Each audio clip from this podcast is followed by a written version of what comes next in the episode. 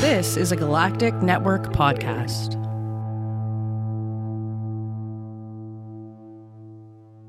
The Podcast of Terror is a great podcast. It's covering movies that are not for children, and thus this podcast is not for children.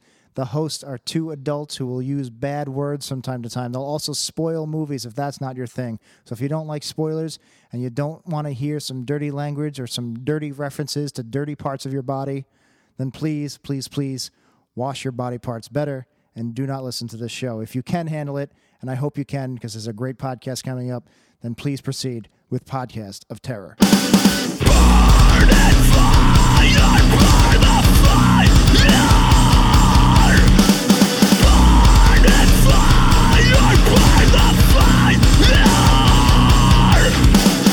I mean, not professionally. Uh, fuck. All right, sweet. So, Well, that's nice and narrow. That's good. how are things? I think he's talking to you because he's been talking to me already. I'm talking to everybody. I Oh. don't really give a shit. Uh, you know, they're okay. It's raining. Mm. I think today's the first day it hasn't That's rained about it. in like a month. So, take your It's, complaints yeah, elsewhere. Well, it's it's it is what it is. You know, I, I I'm fine with it when I'm inside. When I gotta go fucking out in it, it's like it it'll the end of the snow world. soon enough. See, I'm the exact opposite. Is that the rainy stuff keeps happening while I'm at work, and so I'm pissed off because I leave and it stopped raining already, and I don't get to actually enjoy it. I'm totally morbid about the fact that I live in a place where it actually rains now, and I don't I don't get any of it. We've gotten like That's record, fair. record amounts of rain. It's stupid. I feel like I it's complained like that here. Well, me and my um my girlfriend does special effects makeup, and she um did like this whole prosthetic piece uh for Halloween. And so she wanted to go out and take it, but you know, she doesn't want to take it when it's fucking sunny outside. She wants to go out when it's gloomy as all fuck. So, So I she- was out in the rain today. yeah, so she's doing all right, I guess. Yeah. So it's been a while. Yeah. Well, I mean, when's, I don't know. When's the last time I was on? Oh fuck. If I was smart, I would have the sheet. You don't have to look it up. I was on. no, no, no. it. It's really not that hard. Um, that's what she said.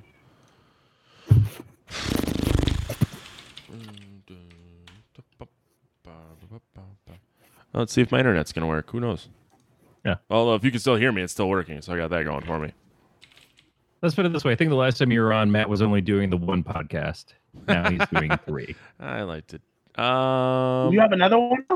yeah, it was June 9th. No, no, Okay. July 9th. I'm bad at numbers. yeah. and sobriety. Am I the only guest who's been on this many times? No. Um, I think Jack's been on like 13 times. Oh damn! Yeah, you got a ways to go. But Jack Jack is officially a co-host. Yeah, I was saying, but Jack and Erica, I think Erica's almost at 10. Jack's at like 13. I think you're Gotta next. step it up. How many times have I? Like what? Seven? I don't know. The search in Google Sheets is not working. Please. I think it's the same number of uh, fingers that Matt likes up his butt. Oh, we're about to find out. Please hold. Um, Please hold is also good instruction Jesus Christ. Just stick him in there and wait. for Mr. Hamsey. One, two. This is fucking slow. Uh, isn't this fun? Three. This is only your fourth time. Yeah. Ah. No, it's not. Yeah. No way. Yeah. Uh, no. July. Hostel. I was on for Hostel. I was on for A cure for wellness. Wellness. Black Christmas. Oh shit. Okay, this is five. I rolled over this you. is five. Yeah. And then we had um, what, what did we do in? We did Behind the Mask Yep. in June. Yeah. Okay. Yeah. Damn. Yeah, I gotta step up. That's five, so that means Matt has to send you a jacket. What? Go by SNL rules. Good. Oh yeah, Yeah, ja- I had to I send get a I get a POT jacket now, yeah a letter a letter jacket. I sent uh, a letter jacket. Jack. Yeah, they're the a the same watch. material as the Emperor's New Clothes. Trust us, you look great in it. I had done. I only bowling own for- one jacket. What's that?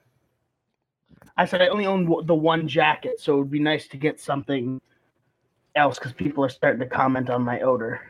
Uh, for the uh, the first podcast I did, it was basically it was a group of my best friends.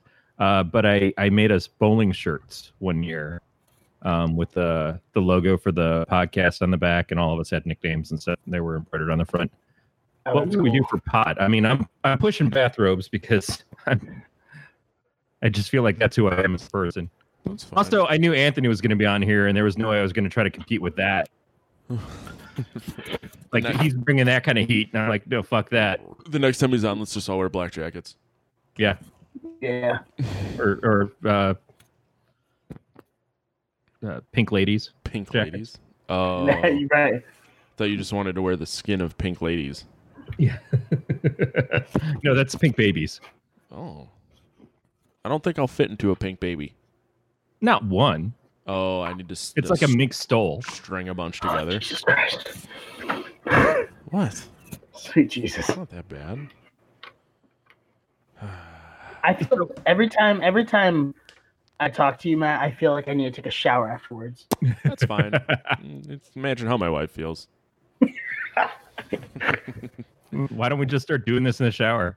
We could. One, of- we sound fantastic. You lose, you lose subscribers if I, if you, if anyone saw this in the shower.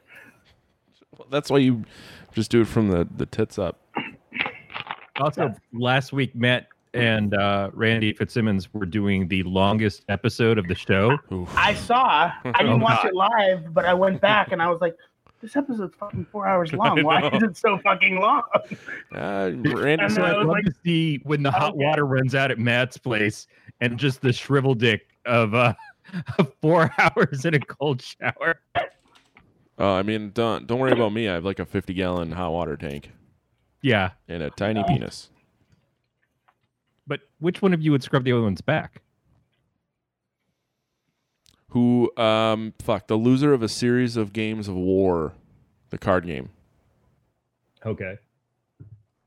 So, seems pretty simple to me. Yeah. Them's the rules. Yeah, right. Mhm. so I don't. What have you been up to? It's. I mean, it's only been like three months. Yeah, nothing. I mean, um, you didn't. You didn't release 14 different movies. No. I call. Literally, I got. I finished doing the show, climbed into my coffin, and I just got out of the coffin for this show. Wow. Didn't you do Matilda after the last time that we hung out? Oh yeah, I did do that too, and I and I had a film that came out, but yeah, but all from the coffin. Just those two things. Oh, Just those two things. Hmm. No, um, yeah, it's, it's, I've been dabbling, been dabbling in stuff, you know, paying the bills, or attempting to. yeah. I mean, if you don't, the government comes after you, so you probably should. Yeah, that's that's that's, that's kind of important. Yeah. So you really haven't released any movies? I mean, I'm, I'm Um, yeah, well, uh, I did Abstraction. Abstraction came out in I know. We, I August. was gonna say we briefly talked about it last time, but I couldn't remember if it's been out because I drank a lot. And then yeah, and then I directed Matilda. Hmm. But other than that, I can't. I I didn't. No, I didn't do anything else. I've just been trying to trying to behave like a human or attempt to. you know, I, I mean, I assume you have something else coming out shortly. trying to blend in the functioning society. No, I um. Wow, this is the the the least busiest you've ever been when we. Yeah. I, Yeah, one movie and one play in three months' time. You fucking slacker. yeah, right. You piece of shit. you should just fucking kill yourself. Too far? no, it's Did too it's, far? it's like I feel like I I'm. It's not that I feel burned out. I just I want to like. A lot of the stuff that's been coming to the forefront of my brain recently has just been like the same stuff. So I'm trying to like really like. I I want my next thing to be like oh, something new or something different. I don't want it to just be the same. If that makes sense, I don't know. I'm talking out of my ass. Are you talking about doing different genre, or are you talking about? I, I don't know. I don't know what it. I don't know what it means. I I I, I want to. I, I I'm working on like so. I've been working on a book uh, since January, and I'm in the last draft right now before I send it off to a publication company. Um, but now after rereading it, I think I might go through another couple drafts because I'm like, oh, it's not like it's a totally writing a book is a totally different fucking beast. It's something I've never I've never done it before. I was like, yeah, maybe I'll maybe I'll try it. I mean, how hard could it be? It's really fucking hard. Yeah. my entire life's goal, and uh, yeah, you know, um, but you're you're you January to now. I've I've just finished this draft, and I I might take a couple more passes at it. I'm like, No, but you, but you like you get you get it. I'm just I'm I'm I'm one of those pretentious assholes who assumes that like, oh, how hard could it be? no, you're one of those achieving assholes, which is just as bad, if not worse. Uh, to, to me, the not achieving asshole. You're an achieving asshole, though, or Uh, not? I, I achieve being an asshole. You There is achieve. that. I'd like to eat asshole. Who doesn't? Uh, I was like, is that not what we're talking about? No, yeah, we're we're talking about that too. That's between that's between the lines of our conversation, It- it's almost like a crack. right? Oh, that's funny. No, but yeah, it's it's I don't know. It's it's not even really. I mean, I don't consider it a novel. It's like a bunch of short stories that I wasn't able to compile into film. So I they're like scripts that I had written over the years, and I just compiled them into structured narrative, like a, a book as opposed to a film. So you just wrote.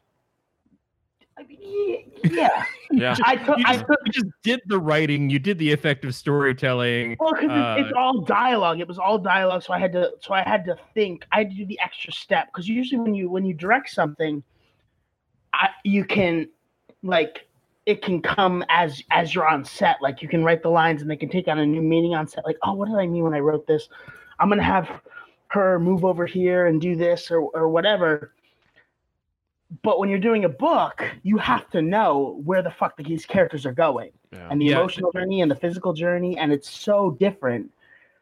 Yeah, I find that I do a lot of um, dialogue heavy stuff, and so what I'm missing is that that kind of active imagery uh, when I write, and that's always what I struggle with. It I I hear people talk. I, I have ideas as to who they are, and and and it kind of plays out in that way. But God, those motherfuckers need to do something. and it's it's so like they're totally like writing a film a screenplay and a novel are two fucking totally different things which, Yeah, is wrote- why, which is the issue i take sometimes with you know stephen king not liking his adaptations is like he doesn't get that they're two different mediums and things that work in a novel necessarily won't work in a film And didn't he do the the actual script for Sleepwalkers? he did the script for a lot he did the script for sleep sleepwalkers he did the script for and sometimes it works he did the script for uh Pet Sematary and that's my Okay. favorite that's my favorite horror film ever made he did I just remember Sleepwalkers being advertised like it was like Stephen King's really hardcore involved in it this time, and, and that it thing was, was, a, a, a, a train wreck oh god yes. a flaming train wreck with exploding cats on it and Yeah. like even like people love maximum overdrive and i can't get into it i tried so hard to get into it and i can't It's so campy '80s, and it it so perfectly encapsulates that kind of like caught in a in a room thing with characters, and the the different character archetypes are played really well. I think I think it lucks out because it has some actors who were very early in their careers who were quite good. Um, so it it all comes together. Plus, fucking ACDC and a truck with the Green Goblin face on the front. that's You true can't argue with how the imagery of that all comes together into something magical. Is it the best movie in the world? No, I think Tremors is a better example of kind of the same thing. i love Tremors so But- much But I- in touch yeah. with each other. Right. Well, I think the issue the issue with it comes from like you have like the trailer comes out and the truck is like center center of the frame and Stephen King walks out and the synthesizer music from Halloween 3 is playing And he's like, I just wanted someone to do Stephen King right. I'm like, Stephen King right is Campy's 80. You're not the master of suspense and horror anymore. Yeah, and and Stephen King is the the master of shitting the ending too. It is he, he's a fantastic writer that takes you all the way along this journey and then gets to the end and he's like, wah, wah. Yeah. Yeah. I mean, and there are some times where I like I I you know, like I think his endings where it's not like, but what if this isn't the ending? The endings where he bookends it and it's done, I think are fine. Like the ending of Misery is fine. Paul Sheldon gets away, Annie Wilkes is dead. That's it. Or the ending of of uh, The Shining. Well, uh, you know, Which version? um, Jack, Jack Torrance is dead, and Wendy and Danny get away, but not really the ending because they're coming out with they have Doctor Sleep. But you know, it's like it. The, the book itself is bookended. Which uh, we should let people know if they haven't looked at the title of the show yet that uh, this is actually this episode is going to be about a Stephen King story uh, taken to film at 1408, which honestly I think in in as far as what I've experienced in the films of these two properties, I think is a better version of The Shining than The Shining is. I was gonna bring it up because I agree on hundred percent, and I tell people that there are people that don't like that movie, and I think it's better than the. I think it's better than The Shining. But we'll get into that. Yeah. Oddly enough, I watched The Shining. I don't want to end. I, we're we're fifteen minutes in. Yeah. Let's not blow our load too early in the show. We haven't talked about Taco Bell yet. Oh, what's new at Taco Bell? That's right. We usually don't get to the film until about forty-five minutes in. Yeah. Uh, okay, so it, it Matt to answer your question, Taco Bell news. Uh, there is a lawsuit going on from some couple who determined that the five dollar box offers are full of shit. Um, not the regular full of shit that you'd expect in a box of Taco Bell, Mhm. but literally the the advertising is false, and so um, they went to buy some burrito box thing, and it cost them three times as much as what the advertised price of five bucks is and that's across the board something that Taco Bell's doing with all of their five dollar promotions is like, yeah, we'd say it's five bucks, but then there's this little teeny fine print over of white writing over gray backdrop that you can't see that says, yeah, but it's probably not really this price. I've never not gotten a five dollar box for five dollars. What are you getting in it though? Well, whatever usually the the item, the special item is. So right now, Yeah. right now, double chalupa box, five dollars. That is what I would be getting. Yeah, I guess it's by case by case of um which franchise ownership it's under. But Huh. yeah, so they they're suing Taco Bell and it's just this couple and this lawyer and it's going to cost Taco Bell million, millions of dollars. Um I don't know. It, it false advertising is kind of a weird thing to to push back on. Yeah, no, it's super weird. But um, either way, I still got my five dollar boxes. Other new items: Baja Blast birthday freeze and a sour strawberry Skittles freeze. That's I'm your, not- your Taco I'm not a minute. fan of the Baja Blast. I like the Like- the zero sugar Baja Blast is really fucking good. Yeah, I just I can't. They're Mountain Dew flavors that go too far, You go too far away from the original source material. You're too far from the source material. I am. Also, anything Baja sounds like it's going to be nasty. You Like it's it needs rum to exist. agree to disagree. But there, Anthony, that was That was that was my minute. my stab at trying to get us the usual bullshit out of the way before we can talk about the movie proper. You didn't think I had one loaded up? I always have one loaded up. oh, that's Man. funny. That's Um, my wife. Other so uh, this odd occurrence of like random Stephen King shit that's all happened in the past week. So we watched. My wife's never seen The Shining, so we watched that. Um, I was in Denver, which is right by the Stanley Hotel, which is what this movie, this The Shining, is based off of. The one in Colorado. Yes. So we're talking about going back out there to actually stay at the Stanley, which you can stay in room 237 for Right. the prime price of $500 a night. Um, yeah. I'm like, I'll just, we'll just stay there. It doesn't have to be that room. Um, but they're also turning Stephen King's house into a museum and writer's retreat in Maine. He's not going to live there anymore. Nope. Wow. So they it got it was like unanimously voted. I think by, he probably got sick of all the people coming to visit. well that that was part of it.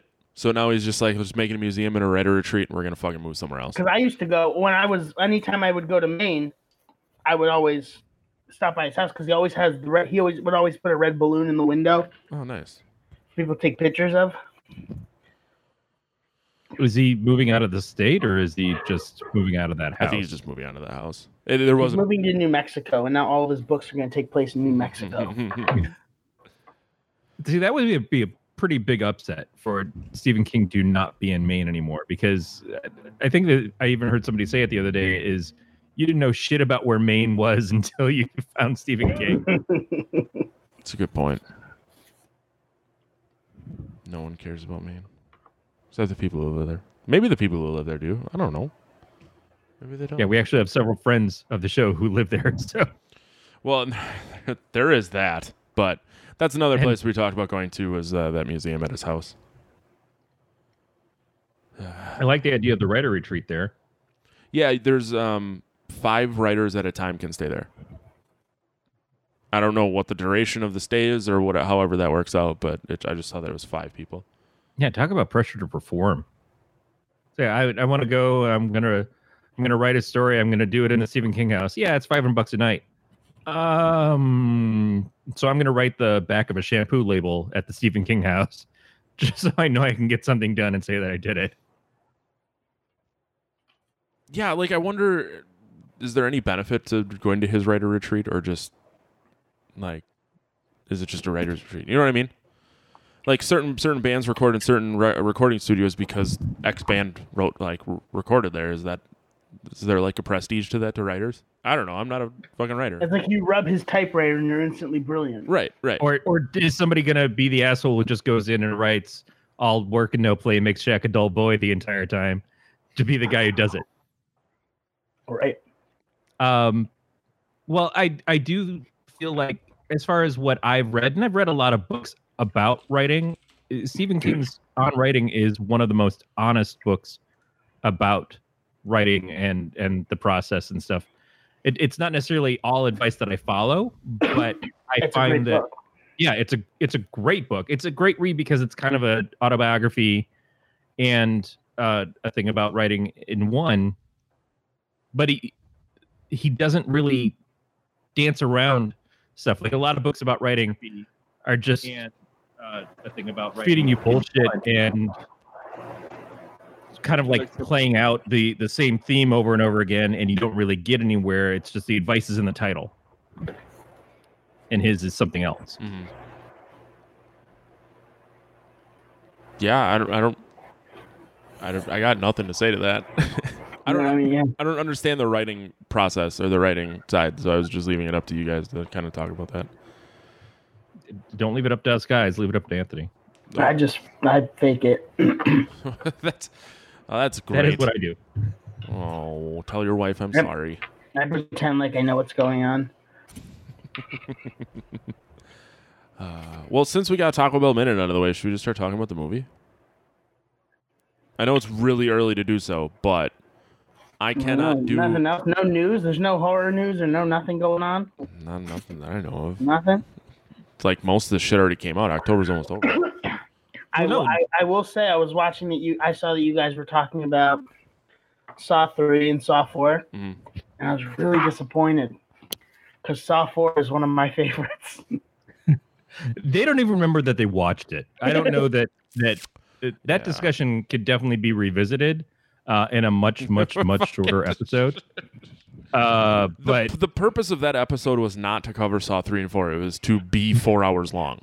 that's the purpose of this podcast. That is that is the the weekly show is to not talk about. The What was the re- is there a record? Was there a record That or something? is the record. So it was three hours and thirty minutes, and for now- longest live stream.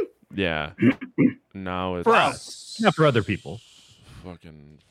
It's I mean, just we, shy of 4 we've got hours. friends who've done 24 hours or 48 hours for usually for That's charity insane. stuff. Yeah. But oh yeah, our longest. You should do the P- the POT telethon. I thought about like, te- ten or twelve guests on. just, I don't know if I could handle that.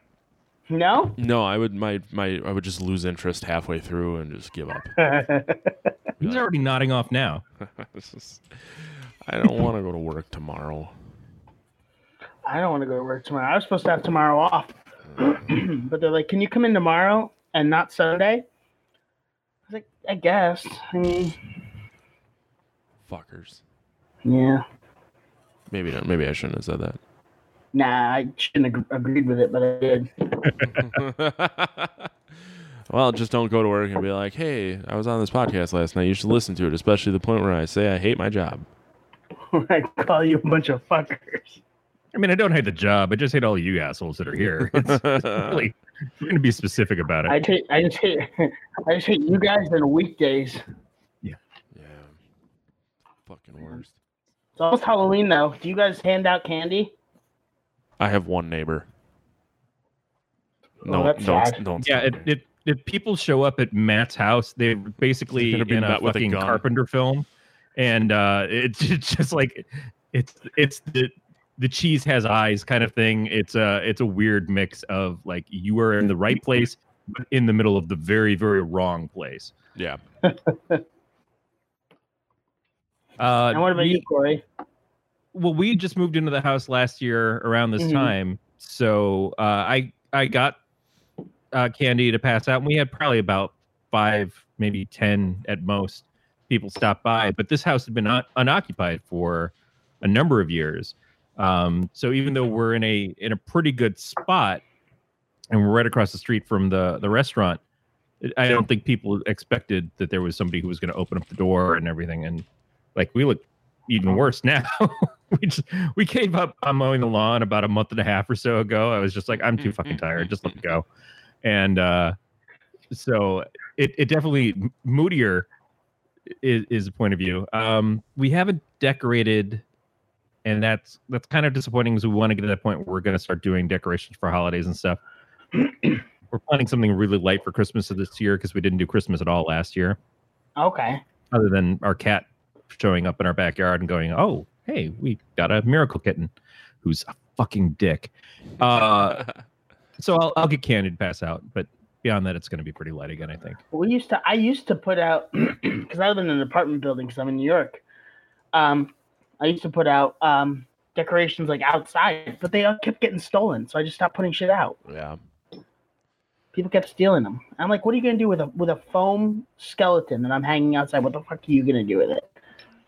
Um, sometimes I think it's just about taking things instead of what they're doing with it. I'm just like, I'm just gonna take this. Yeah. Why? Just cause it's there. But Well, I- you know, I It's it's the thrill of stealing shit. They don't give a fuck what they're gonna do with it. It probably ended up in a garbage, but they stole it. that's kind of fucked up. It's super fucked up. But That is that is kids. My uh my I, I'm gonna say kid brother, but he's 25. Uh, he he's um his group that I'll have. uh I don't really know exactly what it is, but he's he's got uh, Asperger's. He's in a group of people that are all kind of supportive and things. So this this group had done a pumpkin decoration thing uh, a couple weeks ago when I was there visiting, and uh, I guess somebody went and smashed the pumpkins that were that were made by some of the people. Oh, that's fucked up. It, it's fucked up, but I was trying to let them know that's not something that is specific to you or your group. That is It's probably just not they wanted to do it. right. It has Yeah. probably has nothing targeted towards you guys. It, which I know can very much be the case. I, I'm like, this is just the destruction of pumpkins. Like, there's a band called Smashing Pumpkins because it's such a, an innate thing. Uh, it's just realistically, that's what kids do, uh, especially around Halloween. And and I'm from Michigan, so we have Devil's Night. I don't know if we still have Devil's Night because I'm far enough away from Detroit, but it is a a thing here that the night before Halloween is just people go out and go fucking havoc wild. isn't every night Um, Detroit Devil's Night? kind of. Yeah. But Because yeah, it- Detroit sucks. it, it's all right. I've never been there. I It's mean, I've flown San through the airport, but I've never been there. I guess. It's better than San Francisco. Ooh, I do For not one, like San Francisco. We have Coney Islands. We have chili dogs. Mhm. I think it's um it's reasons like that, like people smashing pumpkins, are the reason I love movies like Trick or Treat, hmm where they just fuck up the people that are shitting on the holiday. And like it's, I I I, I sometimes consider checking myself into a mental institution because I'm like, you know, in a lot of those films, I'm like, yeah, go. Even like during, uh, did you ever see Joker? Not yet. Is it good? No. I fucking loved it. Uh, I think we're. so fucking much. But like, you know, he gets bullied and beat down, all this stuff. And then when people get their the shit that's coming to them, I'm like, fuck yeah, and I shouldn't be doing that because that's fucking. He's like murdering people. Mhm. But it's like, it's There's like, always a fine line of rooting for the villain. There's always a fine line for rooting for the the the murderer in in these slasher flicks and stuff that we watch. Like people it got it got to a point where Freddy Krueger, because he's so entertaining, was what people were like cheering for right. It's in his the film. movie. But he is also a child rapist, Right. and murderer. Uh, but that's that's the that's the therapeutic version of the the scary movie stuff and and these horrific films is that you one you feel a a connection to the Joker because he he's going through all this abuse and stuff. You you recognize that you you are familiar with it yourself. You empathize. Um, the fact that he takes it to this exacting thing of like killing people and stuff, and I haven't seen the movie either. Um, that's the fantasy, but it is living out the fantasy, and in doing that, he puts on fucking clown makeup, right? So, it it it's it's not supposed to be taken seriously in that regard, and there is sort of a a kind of bent of like, yeah, but man, if I could beat up the people who used to beat me up, how nice would that be? You ju- we just know that we're enlightened enough to It's like understand vicarious insanity. right. That is that is a very good uh, way of putting it. but it's like and it's like you know he's not he's not going out you know wanting to he just wants people to like each other and he wants people to smile he just has a very sadistic way of going about it he just wants what we all want we just want everyone to get along and he's just he's taking it into his own hands. The best way to get people to get along is to get rid of about half of them. that's right. I like your stance. Actually, but he's a he's a he's a it's a very good film. You know people are like "Oh, it's uh it's uh uh sending the wrong message. I'm like no it's letting you know that there are people like this out here out there and don't be an asshole. You're just interpreting that way because you probably have like some pent up feelings towards this but it's it's a movie um, you're going to be entertained yeah. I'm I'm I've been abstaining because I don't like the the window dressing of the Joker, and in a story that has nothing to do with the Joker. That that's a thing that always bugs me. Is is I- yeah the film could have literally been called anything else I think it was and- called Taxi Driver.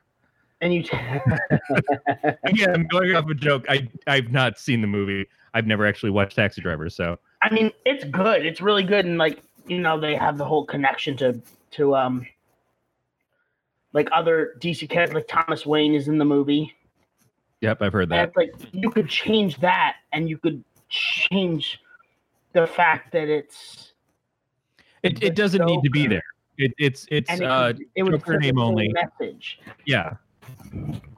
I mean, I'm glad they did it. I'm glad for this new take on the Joker because he might be my new. He's up there. He's maybe tied with Heath for my second favorite Joker. My favorite Joker will always be Jack Nicholson, but he may be tied for second with Heath Ledger because he was that good. Yeah, and I, I hear his performance is great, and, and that's the things I don't want to discount the the quality of the movie, the quality of the performances, or anything else like that. It's just one. It's not really the fact that I haven't seen Taxi Driver kind of already alludes to the fact that it's not my jam, Mhm. and uh, two is that that was that was the stance they took when I first heard it announced. It's like why are they calling this Joker when it's not actually about Joker? It's not going to be a character that has anything to do with Batman. It's not going to have it. And he's I- not going to be in any of the Batman. He's not in Matt Right. Reeves' Batman movie or anything. They're not setting up another film. and it's a one shot and there's so many things in comics where they do one shots or they do elseworlds dc does elseworld stuff all the time where they do it an alternative take I, and that's all okay it was just this one stuck in my craw at a point in time where comic movies i felt were it, especially on the Warner Brother DC side, were just kind of like they didn't give a shit about how anything worked together, and that's what I've already dealt with with the X Men movies. Um, and what I like about the Marvel movies is, yes, they might be formulaic, but they they synchronize really well. You feel like you're part of a universe when you watch any of the Marvel movies, how they all tie in together. I think that's for me a a better take as a comic book guy. Right. But I, I'm not saying that DC or like the current DC, because obviously past DC, I go back to Christopher Reeve Superman. That's still like the top of the the heap. Uh, but I feel like DC has had some good movies in their current crop of films, um, or at least really enjoyable movies. And it doesn't really hinge on well, Aquaman and Wonder Woman are the same universe. Uh, you can kind of skip over that, but it's it's just so cool when you have Captain America and Thor and Iron Man all in their separate films, and then they sync up so well in their in their Avengers movies until it's done. And that's kind of the thing is like after the last Avengers movie and, and after Spider Man kind of putting the final pin in it, it just feels like it's also done, and it's hard to get excited about whatever's coming up next. Um, not that we have much clue about it. So there's benefits and there's there's detriments on both sides of it. But I don't know. It's no, yeah, movie. I mean, it's it's it's very like I'm I'm honestly so sick of the MCU. oh sure. It's it's it's great. You know, people are loving those films, but and they're in love with these characters, but they're not. I don't think that. I, I, maybe I'm just tired of epics. I'm tired of movies that are like, oh, in a Yes. world, like those big that that you know they're just milking that cash cow for everything it's worth, and they keep coming up with creative ways to progress that story. But I'm so tired of it. Well, I mean, Like, I'd rather go to a little art house theater and see and see a heart wrenching drama than than a the next Marvel film. well, that's the Scorsese thought process. Uh, Francis Ford Coppola just said something similar to what Scorsese's been saying. Is that I don't I don't like the idea that these people are saying that these movies are are hideous and and bad examples of filmmaking because they're not. They're if you if you No, have something that you've made that gets that much enjoyment from people, it's obviously it's doing something right. But I think that it's all that you're really seeing or all that you're really hearing about. And I feel like the it it's it goes hand in hand with the remake culture, which I don't love. The uh tell the same stories over again or uh reboot something that happened 20 years ago or even 10 years ago in some cases. Um or it, we're so insistent that we have to have a third Ghostbusters movie, even though the heart Yeah. of the Ghostbusters stuff is kind of been and gone a long time ago. And Ghostbusters 2 was kind of already sketch as it was. Um, it, it's just it's- oh yeah, well, it's too bad that we don't have the creativity to say we can make new stuff. But the the reality is that the audience is so nostalgia driven and familiarity driven that they don't care. It's far easier to do a new take on Child's Play, but have the Child's Play name than to make something new that even has similar themes to Child's Play, but call it something else and expect the audience to still show up. and see, the thing that's sad is that there are filmmakers out there who want to tell those stories, but they're not given the audience and they're not given the chance Yeah. to tell those stories or the budget to tell those stories because people there's not people having something with a built-in fan base is easier to get a crowd in seats than it is Yeah. to build up a fan base. And even let you look at i love i loved um jordan peele's get out. Hmm and that was like oh people were like and it brought something new. And every time we get a film like that it's like it people are like rushing to the theaters like oh it's so amazing but we're not getting enough of it. I mean, I Like, shit on uh, Hereditary all the time, every chance I get. oh get. i shit on hereditary too but it was at least the original story. It was somebody's original idea, and they put it together. And for good or ill, you know, they they made their art and they stood behind it. And I I see a lot of value in that. And the fact that the guy did Midsummer, and Midsummer seems to be getting a lot of midsummer was great Yeah, i love said that. midsummer it was everything that i wanted hereditary to be hereditary was just boring i didn't find it i found that the the scary moments were scary and the unsettling moments were unsettling but the characters around it were uninteresting. Yeah, and it just the didn't feel like around it was no and in the ending i was like what the fuck? This is what we're leading up to? Whereas i felt like i was high watching midsummer. Like because like two characters will be talking and they'll have like that wavy instagram filter going on with the trees in the background because they're on shrooms in parts of the scene I was high But while you're- watching but it's like you're on shrooms with them what do you That say was- I that I was wa- I legitimately high high while I watched watching it. Midsummer was were, awesome. you, were you really Yeah. Um. I told. I told. so how were you how were how was it for you I thought it was great. I I want was to. not the movie theater. I didn't. I, I wasn't on anything when I watched. yeah, I watched it. Matt was so fucked up he thought everything was running straight. He, Well- he just was like, "Wow, this is like watching a fucking it was a documentary about film. the I- librarians and shit." no, dude, I, I I really liked it. I want to watch it like straight to make sure I still like it. But I I had text uh, Jack and told him what I was gonna do, and he's like, "Be careful, it's a fucking crazy movie." I Um, just watched the director's cut, is that and I really, I, yeah, I really wished I hadn't. Oh, all right. I will not. was- I will not try and watch it then. It was too long and Oh. too extended and too explaining. Like the images, he didn't let the images speak on their own. The scenes were extended. There was so much extra stuff that didn't need to be there. And I'm like, oh, I'm glad I didn't. See- if I saw that version in the theaters, I probably wouldn't have liked it. How It long was like it? Predatory. Exactly. But you know, uh, I, I listened to uh, Brokebot Mountain podcast uh, by friends of ours, uh, David Luzader and Phil Rude, the other day. They had done Bad Times at the El Royale, Ooh. which was a a cool little movie, and and it was by Drew Goddard, and Drew Goddard had worked on Cabin in the Woods with Joss Whedon. He's Josh a Whedon. yeah, he's a Joss Whedon disciple. Uh, and both that of those movie was movies, pretty good too. I did like, like it. yeah, uh, no, the El, uh, Battle at the El. At times of the El. Yeah, and both those movies are good, solid films. I think when people find them and they watch them, they're like, "Oh, this is this is pretty good." A lot of cool characterization. The the reveals are good. Uh, Bad Times is a little long, but it still it it I pays off. it. I think Yeah. in a great way. And in both those cases, those films didn't make any money in the theaters, like, or they they didn't make what they needed to even make their budgets. I think. Uh, but in both cases, they're original creations that you look at it later on, you go, "Oh shit, why did I miss this? Why did I not go see this?" And I think because they're advertised wrong, and I think because people's expectations are already like, "Yeah, Bad Times at the El Royale, it's got Thor in it, but where's the next Thor?" Hey, funny story. The keynote speaker at the conference I was at was Thor's stunt double. Nice. Yeah. Sorry, that's all I got. But how did you feel about like- Taco Bell? I don't know. I didn't get. I didn't get a chance to talk to him. I was too busy doing drugs in Colorado. Good for you. Hey, man. he did as he did as many. He's he, other, other you know other like like chipmunks store food in their cheeks for the winter. M- Matt stores pot so he can I- where it's legal. I was busy. He was like, "Oh, it's legal here," and he stores it into his cheeks for the winter. I wasn't the only person who made a I- specific dude. trip from people I had, I had met talking to there. You you know you do you. I'm J man. No.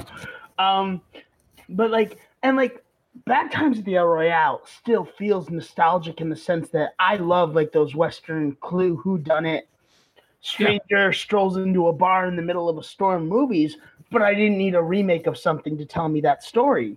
It told me that story in a different way. Yeah, uh, there, there's things that are evocative of old stuff that don't cheat. It, it, I mean, it it feels maybe a little bit like a cheat. Stranger Things is so in line with the the 80s stuff that it's emulating that you kind of feel like, oh yeah, this goes hand in hand. Like, yeah, this must be this music must be Clooney stuff I've heard before. You know, these characters must be, I, but it's not. It's an original story that's done in such a way that it makes you think about all the cool things that you've had. Whereas something like Ready Player One just inserts all that nostalgia in there, just tries to strangle you with it. That's right. And Which was still a good movie. I still enjoyed it a lot. It's yeah, well, Spielberg did a good job of it. But everybody kept telling me, "Oh, you've got to read Ready Player One. You've got to read that. It's it's your book. It's so your book because it's like all the nostalgia shit and all this stuff, like how you just come up with the top of your head, like this is a story about you, and I'm like, yeah, I don't want to read that story because that's the part of me that I don't like, is that I talk in quotes, I I talk in like the references and stuff that people Right. that I assume people know, and then I have to explain when they don't get it. Um, I work with with I work in IT, and uh, the other IT guys and stuff are the same fucking person as I am. They we make the same jokes, we do the same voiceovers. It's it's unfortunate, not because they're bad or they're not fun, but it loses something because like, well, that's my shtick, and it's not a great shtick. You know, Well, you know, I I do the same thing. I everything is in quotes. When anyone someone talk, anytime someone talks to me, they'll like they'll have a keyword in their conversation that I know will tie into a Harry Potter quote or a Star Wars quote or a Jurassic Park quote. Um, and I'll just switch into it. Like we were at, I was in Queens up at the uh the uh, uh they have a farm up there with a maze and stuff, and they were playing movie soundtrack and they start playing the the main theme from Jurassic Park. And I turn to my my buddy that I was with and I go, Dr. Grant, welcome to Jurassic Park. Like I just like start doing that stuff because it's like it's just it's like in your head. It's But- the switch. but when we're looking at the movies of today and the the comics and everything else like that is we were all raised on the same shit it's like a fucking inbreeding of ideas and Right. so we're we're we're royal royalty blooding ourselves into having nothing new because we just Right. kind of want to keep doing the same thing over and over again Or we like we make it so like we spoon feed so like so like Ready Player One, the book is really different from It's very, very different from the movie. from the movie. Yeah. like the the book references like Metropolis and things like obs- for obscure actual nerds, not those mainstream nerds that wear fake prescription glasses and are like, "Ooh, I watched all three Back to the Futures in a marathon one weekend. I'm, I'm such a geek." Like they fucking get what uh, a sci-fi nerd is. They just know like, "Ooh, Gremlins. Ooh, Back to the Future. Ooh, the Iron Giant." Like which I love. I love all of those things. yeah But the fact that they had to change it so much makes it almost like why didn't they just tell their own a different story if, if they were because it's so different. Yeah, and I think uh, first It's- of all, I want to I want to say that for me, I don't believe that there's such a thing as as fake nerds or fake geeks or or you're not fan enough. I don't I don't cut in any of that. I think if you like something, you like something, and you don't have to be Well, at yeah. a competition level of like I like this as much as that person. So let me give you the test of uh, which was your first Uncanny X Men issue, or you know who was who was Alfred's uh, first girlfriend and what superhero to become, and all these things. Like that, that I, whole gatekeeping mentality. Right. Yeah, I hate that Yeah. sense of mentality because it it always first of all it always seems to target uh women uh more than anybody. But but just in general, it's like I would have loved to have been able to have a communication with people when I was younger to to just like this was my world. Reading comics was my entire world. And that I couldn't have a, a straight conversation with somebody else about the stuff that meant so much to me because they just didn't get it at that point in time. And now there's this whole thing is blown up and everybody's kind of been invited into my world. And I get that some people feel protective of that because I like I was here first. You know, you're just raiding this country and taking over my. Oh, that seems familiar. Uh, anyway, I I get that you feel protective of something that you valued for so long, and all these people are coming in, and not only are they not as familiar with it, but they're changing the landscape of it. Now the the creators behind it are putting them first as their target audience instead of you. So I'm I'm the hardcore guy. Like the Joker movie for me isn't about Joker's relationship with Batman and the whole backstory of uh, either Jack Napier, if you go back to the the '80s movie, or further back beyond that, and and the things that I think would be inherent into a Joker story aren't there. But for a mainstream audience, this Joker story nails it because they give you a Joker and they give you a motivation for a Joker, and all the rest of that stuff that matters to me doesn't matter to them. They just want something that looks cool up on the screen and tells a good tale and, and gives them a couple hours of entertainment. I'm not right, Yeah. but I still feel like can I be losing something by that stuff existing and I don't get what I want? Maybe, but shit, that's the whole point of wanting to write stuff myself is that I can make the thing I want if I wanted to. I I don't necessarily have that drive or or ability, but it, it's not anybody's fault that it doesn't exist because if no audience was there and it was just me sitting in a room, nobody's gonna make that fucking movie for me anyway. I'm not giving you your billions right. of dollars. No, yeah, you're right. You're absolutely right. It's it's like, and I think that it's it's most prominent in like things like like I loved The Walking Dead, like the graphic novels. Yeah. And then the further I got into the show, the less it felt like an authentic version of what I loved about those stories Yeah. because they just seemed like it was it was catering more and more towards you know like the, again they brought in original elements like daryl who is a great character in the show. Or like even like um game of thrones. I've never read game of thrones but i have friends who have read them and don't like the tv show necessarily. I love the tv show so i think i, I think that's interesting that it works both ways. Yeah.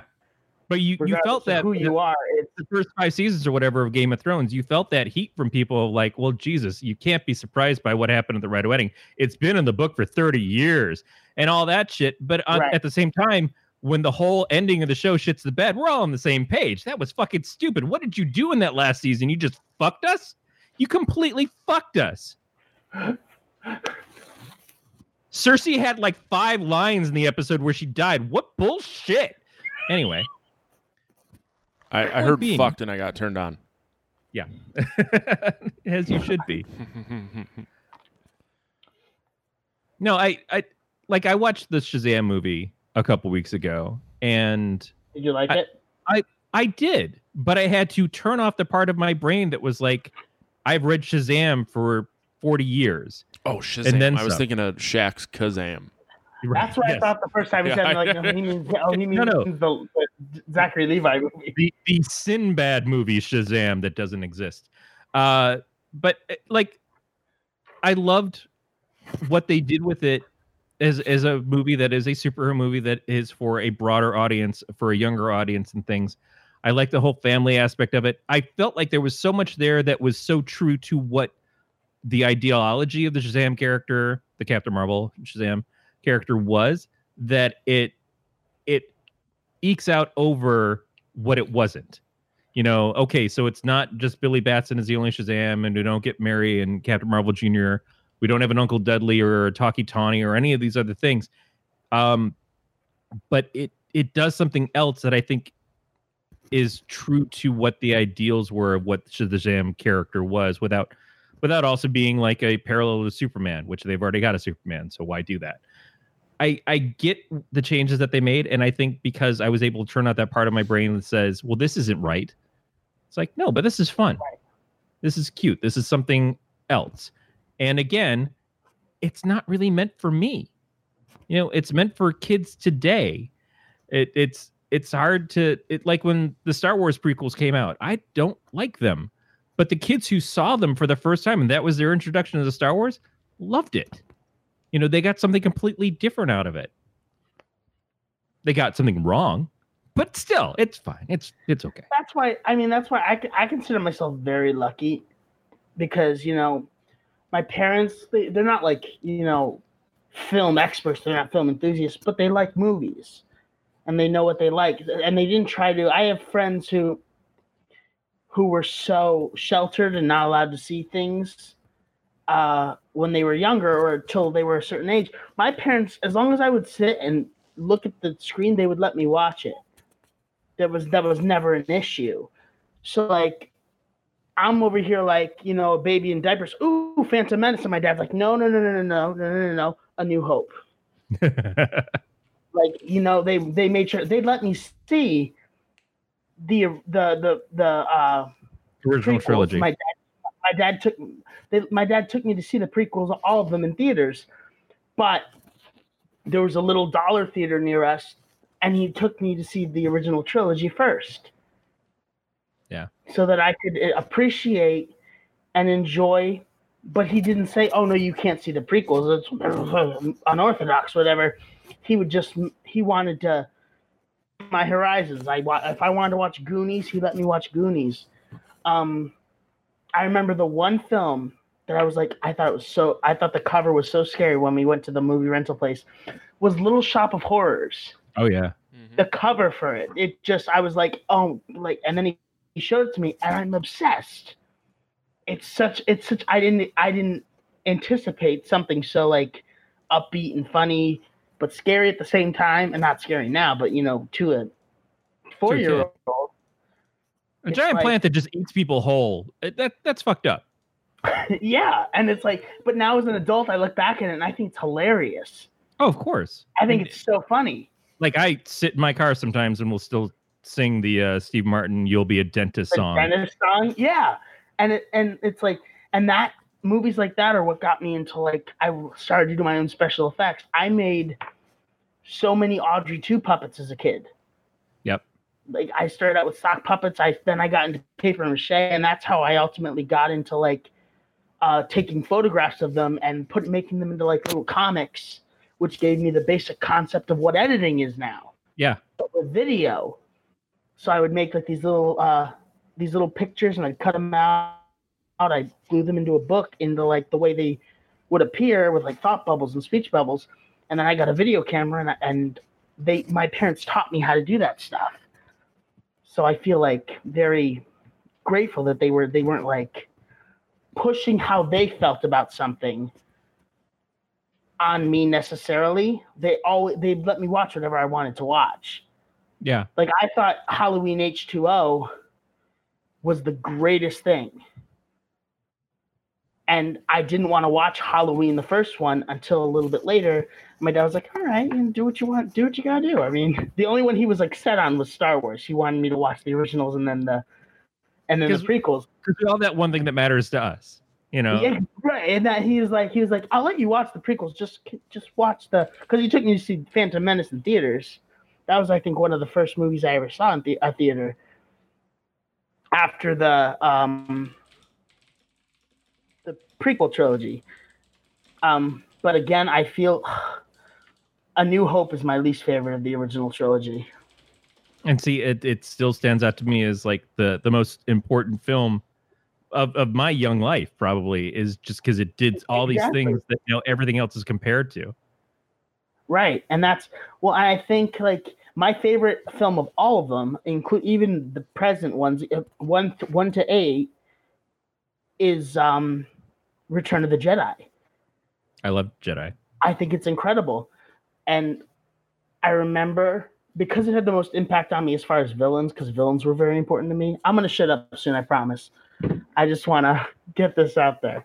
Um, villains were always important to me, and I remember like you hear about the Emperor the entire time, and it's like, oh my god, this is the guy that Vader worships. Vader bows to this guy, and then the the the, the door to the shuttle opens, and you see this crippling old man stumble out of uh, out of the shuttle, and I'm like, are you are you fucking kidding me? This is the Emperor of the Galaxy. This is the guy that Vader w- bows down to. And then you get to the last scene where where Luke is like, "Fuck you, no, I'm not turning to the dark side." And he's like, "All right." Shh, Fucking lightning fingers, and I'm like, "Holy shit!" Yeah. it's like I was like, "Fucking lightning fingers, motherfucker!" It's like that's why Vader worships Vader worships him. Hell yeah! Imagine if he So was think- finger banging a chick and his lightning fingers went off. He, oh my god, she like shoots out of her mouth just like he vaporizes her insides. I didn't It's, mean it's to... very similar to when somebody sticks a finger up your ass and they got those Lee press on nails.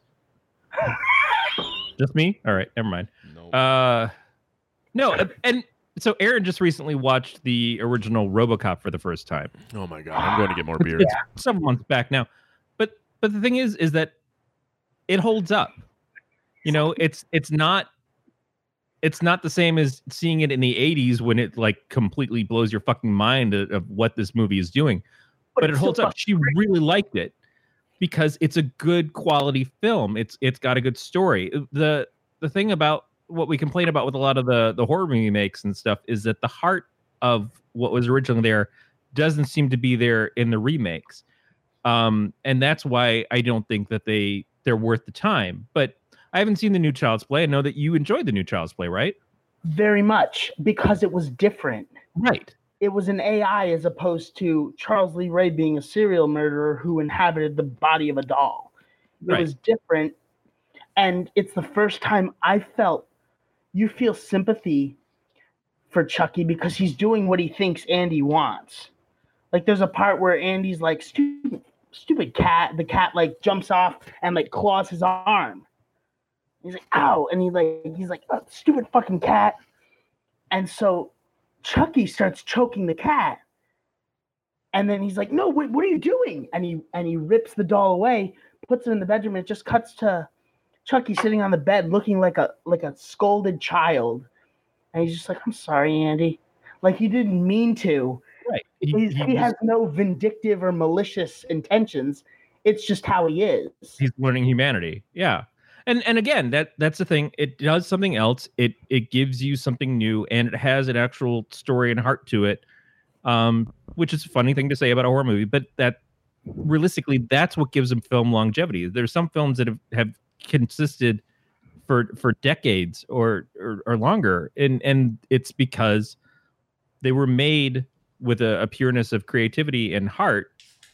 And so people still relate to it to this day which is not to say that you can't do that today. It's just that when all you're doing is emulating the tropes and all you're doing is emulating the lines and you're just repeating the same formula, you're not giving anything to the audience to hold on to. And people know when something rings hollow. They they feel it inside. And it's like, okay, there's something really missing in this. And it's just like that, that's a blockbuster film versus a a film that's going to to stick with you.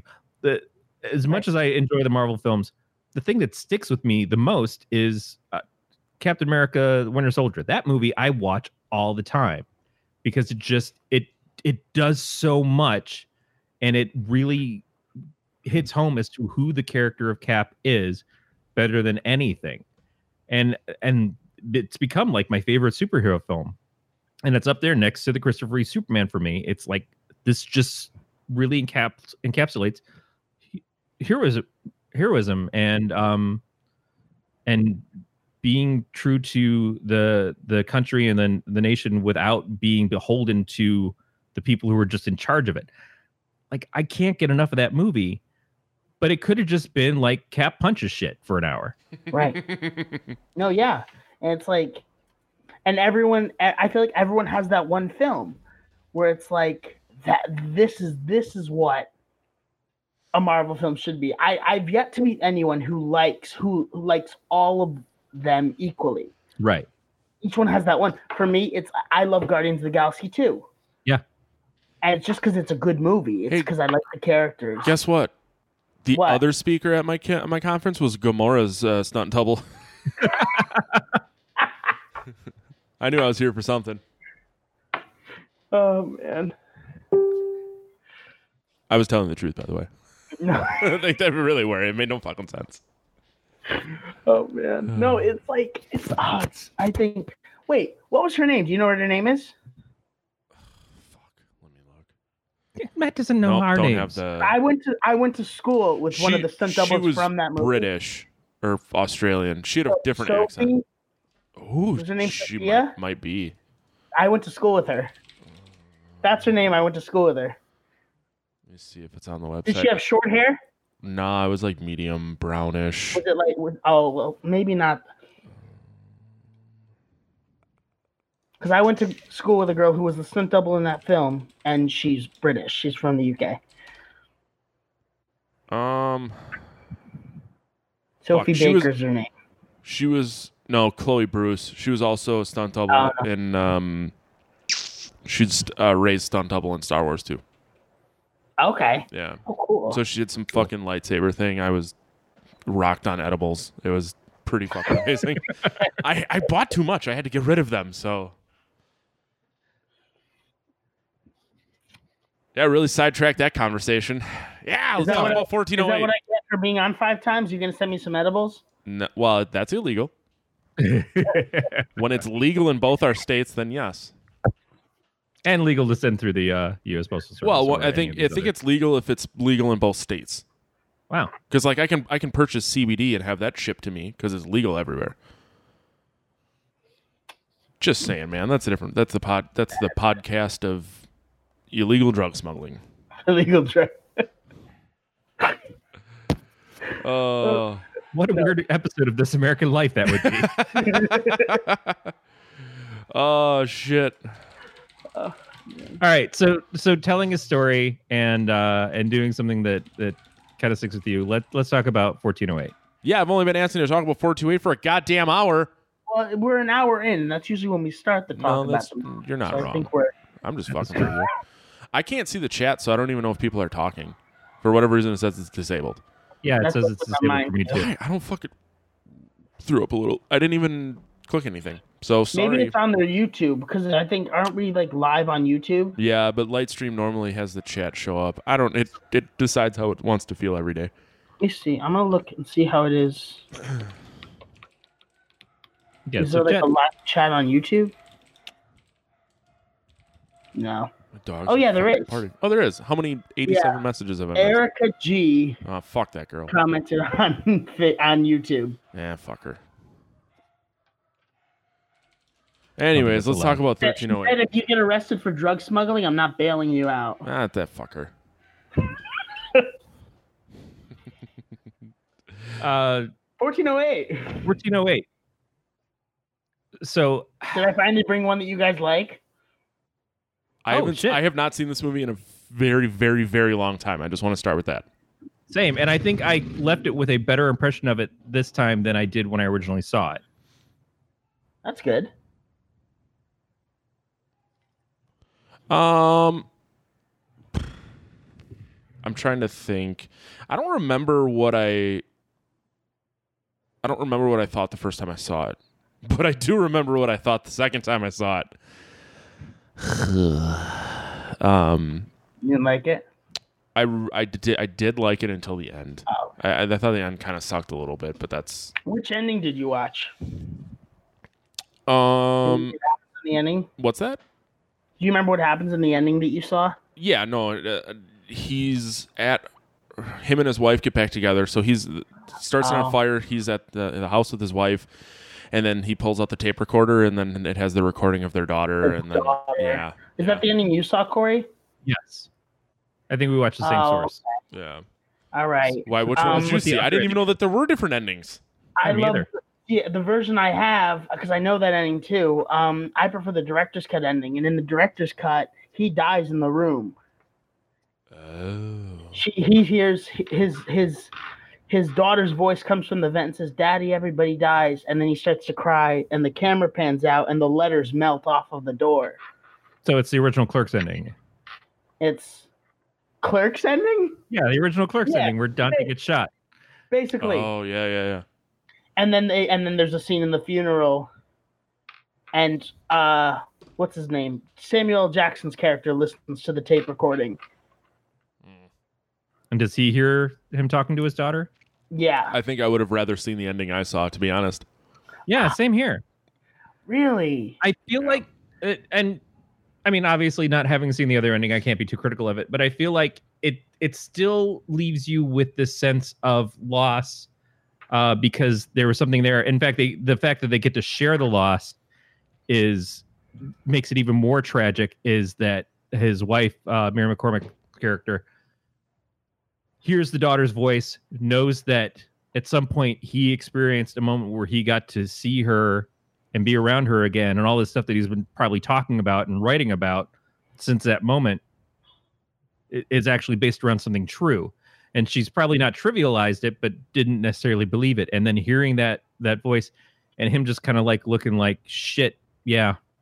And her being just totally floored by it really hits harder i think than him dying. Him dying gives him an out. Yeah i i mean trying i think it depends on how you because i'm like i'm very i think his skepticism throughout the entire the first like i want to say what the first like what 40 minutes he enters Yeah. the room? But it's 40 minutes of the film? Yeah. it's like that's my favorite part of the, of the film. My favorite part of the film is his like when he checks into the fake hotel and like you know talks to the tape recorder. I love the like watching artists work and the fact that he's just like I don't want to say just, but like the fact that he's doing it primarily just to debunk the supernatural. Well, But he, at the same time, he wants that that thing. It just doesn't happen. Yeah, Mhm. so I did really like the fact that even though shit is going awry and he's like, this is not right, he's still like, totally makes sense. Someone's, they were in the closet. They closet. drug the turned it on. alcohol. They, Yeah. So I'm like, that was really cool. And then shit gets real, real, real fucked up. And then he really has no choice but to realize what's happening. But then at that point, I'm like, mm, not, it, it got a little too out of control for me. But I still like really appreciated it for what it was. Um, like when I was watching this, I remember thinking like, I feel like this is where escape rooms started. Like the concept where you're in a room you can't get out of and you have to figure out how to fuck to get out of it. Right. Maybe right, maybe wrong, but um, Well, yeah, no, well, yeah, it is. I mean, it is right. It's just like I, I think this is a more creative way of doing it. Like he climbs out of the window, says, "Oh, I'm going to climb into the the window next door," and it's the only window on the side of the building. yeah. They all disappear. It's like he literally cannot get out of the room. Like even like, what is the the spirit says when he answers the phone at the end, and uh, the spirit in the phone says, um, even if you leave this room, you can never leave this room.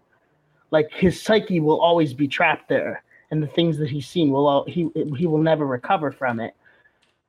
Um, and the room basically says the only thing you can do is kill yourself to, to stop being tortured. their express checkout service. Yes. Uh, which is which is pretty good. But I I like the fact that he he decides whereas everybody else has kind of succumbed to the room and killed themselves, he's willing to die, but in doing so, what he, his point is to destroy the room. He he plans to to die in there when he starts the thing on fire, uh, and and is given hints the whole time of the burn me alive thing. Uh, but he he doesn't expect to escape. He he, he just this is his way of like no one else is going to have to go through this shit. I'm going to take this motherfucker out. I'll take myself out with it to achieve this this means. You know, Right. I'm not going to go through be tortured over and over again. Um, but I'm not going to die in your terms. I'm going to die in my terms. Mhm. And um, th- a thing I like about that is that he gave up smoking, but ultimately that's what saves him. Yeah, They do that a lot with with Stephen King's. He does that a lot in his in his writing, which is one thing I like about the book ending of The Shining. Um, is that he forgets he's supposed to Jack Torrance is supposed to fix the boiler or turn the boiler down so it doesn't overheat. And when the demons take hold of him, well, we could have a whole four-hour conversation about Yeah. what exactly is going on with Jack Torrance and The Shining. I'm just giving the express um, explanation. It he that is what destroys him. His his his hold to the hotel, the thing he was supposed to do, but forgot, and now that's why the hotel explode. The hotel burns down in in the ending of of the uh, Shining. But I'm glad they changed it in Kubrick's film because I don't think this story would have been written. I don't think this film would have been made if those endings were that similar in film adaptation. If that makes sense, I don't know. But even like there are so many ties to The Shining. The character's name in um the care the not the caretaker, the general manager of the Overlook in The Shining is called Stuart Ullman, and Samuel Jackson's character is called Gerald Ullman.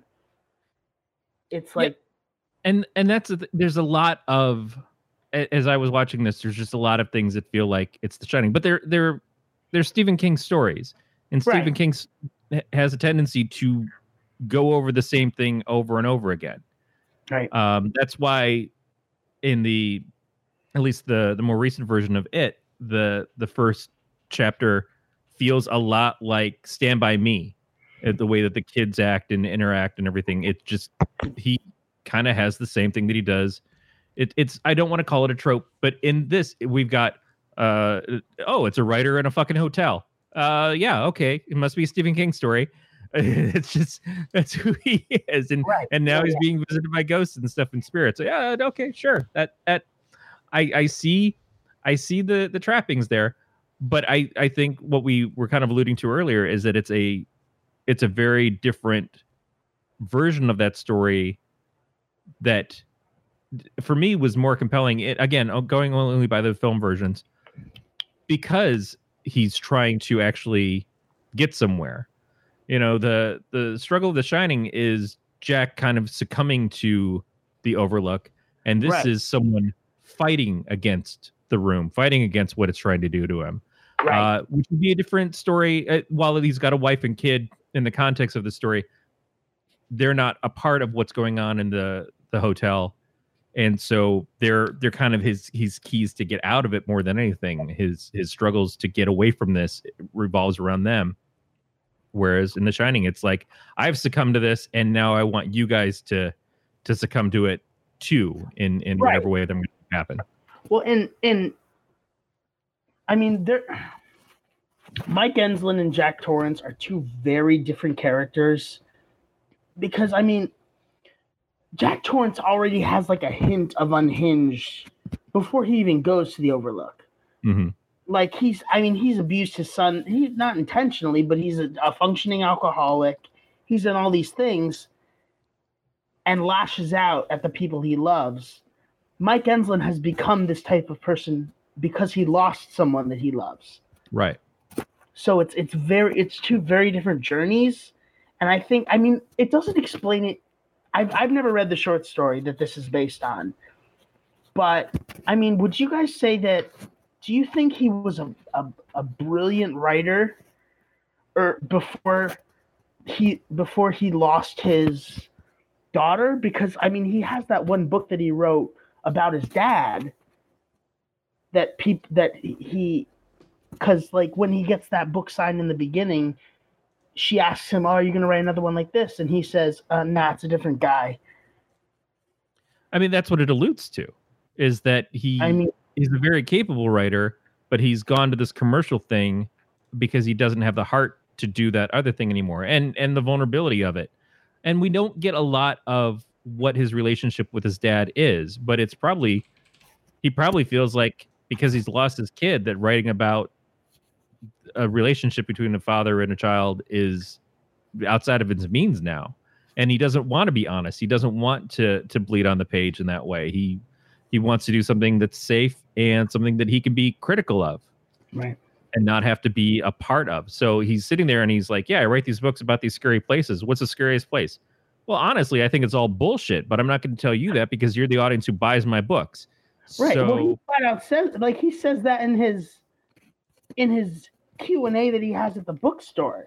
Yeah. he's like say- saying there's no such thing as ghosts i'm saying i've never seen one and then Yeah, he's I- like like where where where should i go if i want to catch a real ghost orlando right like it's like haunted mansion in orlando care. he doesn't care I, I, I first of all, John Cusack is the best person to play this part. Like, I, is there anybody better at self narration in a film of his role? Like, you you do things like this, uh, Grosse Pointe Blank, uh, the what was the record one, the Um, Tower Records. Tower Records. Yep. No, that can't be right. Uh, What? but still, it, it's like Tower Records is the actual record store. Fuck. oh, Um, with John Cusack. Um, fuck. Yeah. Fuck. It's not Empire Records. Oh, but, Empire um, Records. Yes. no, That's what I Empire was thinking of, but that's not teens. what it. Yeah, that's not high fidelity. high fidelity. Thank Yes. you. Uh, that kind of stuff where, it, it- again, you get to a point where you're familiar with somebody and you you understand how they're working.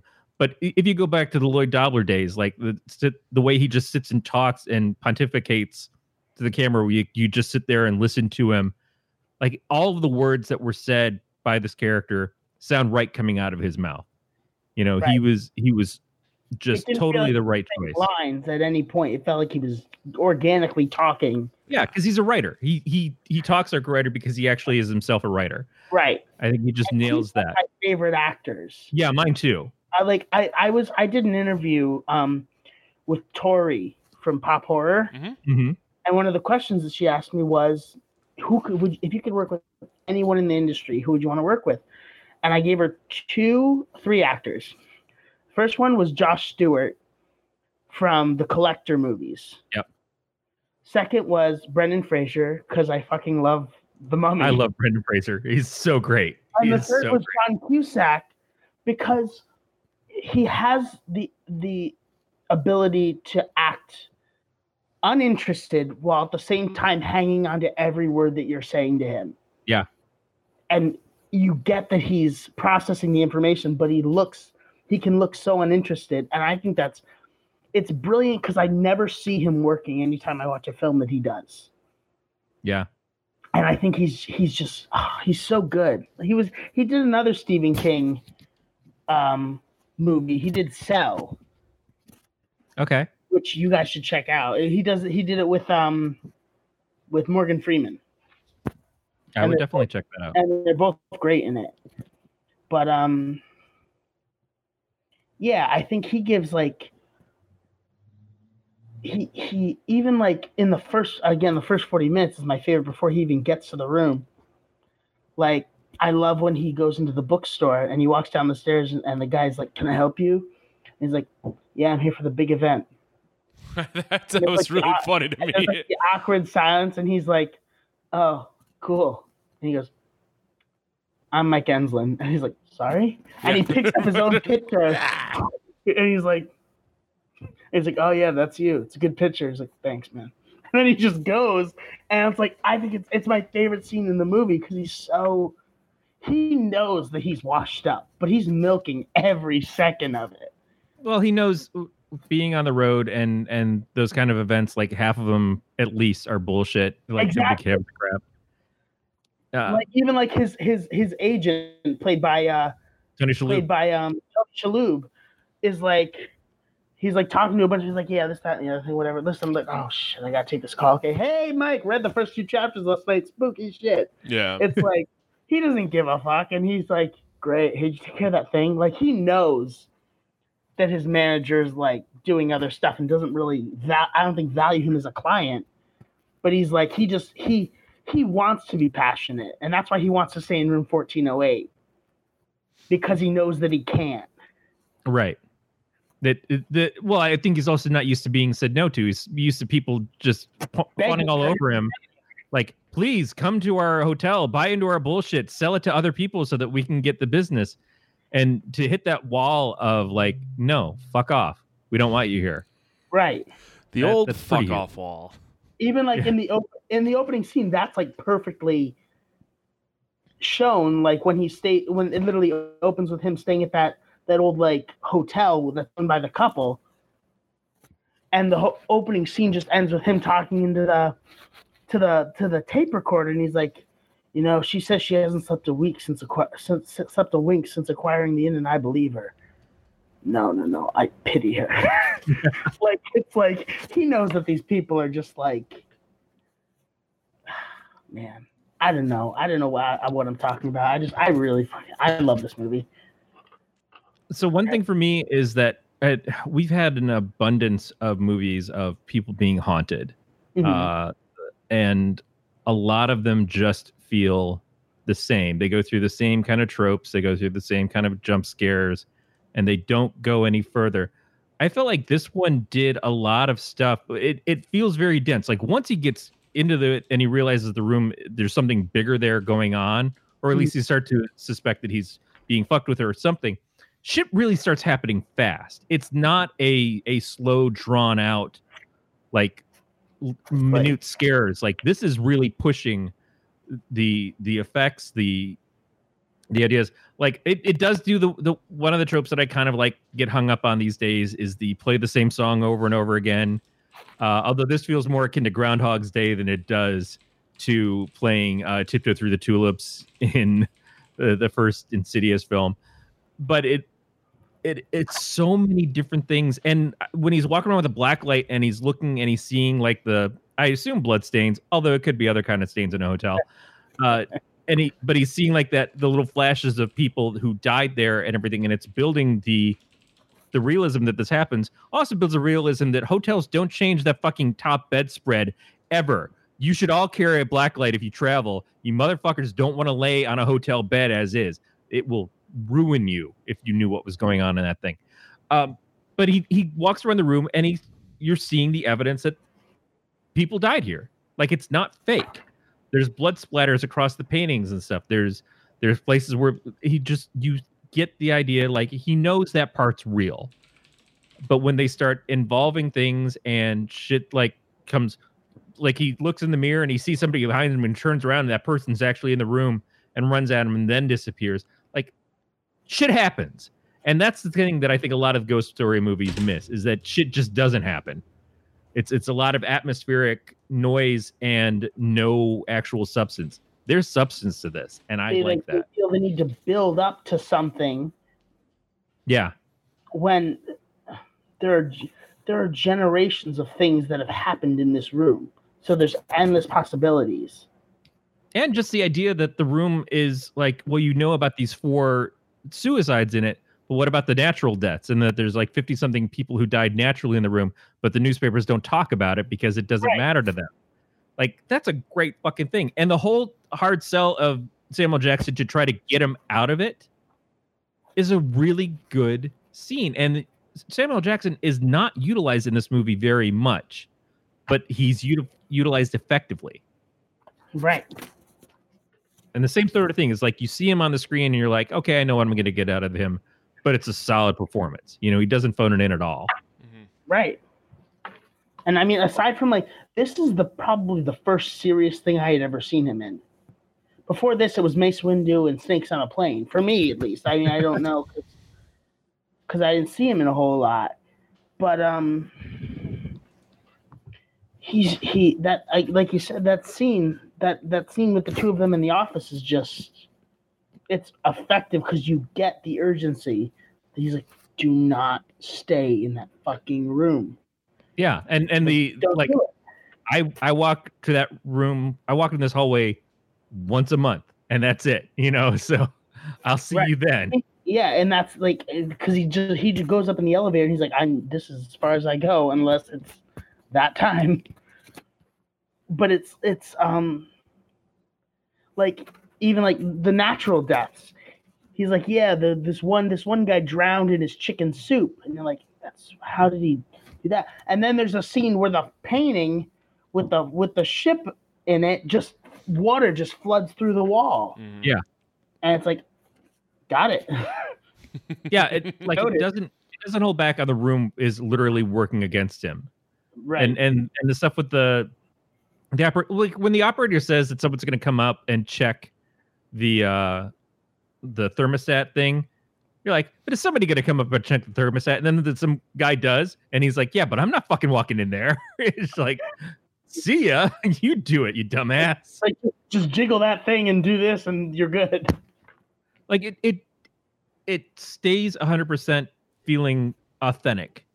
In, Right. in a in a in a masterfully crafted you know work of fiction where the incredible happens it still feels real in in a lot of ways.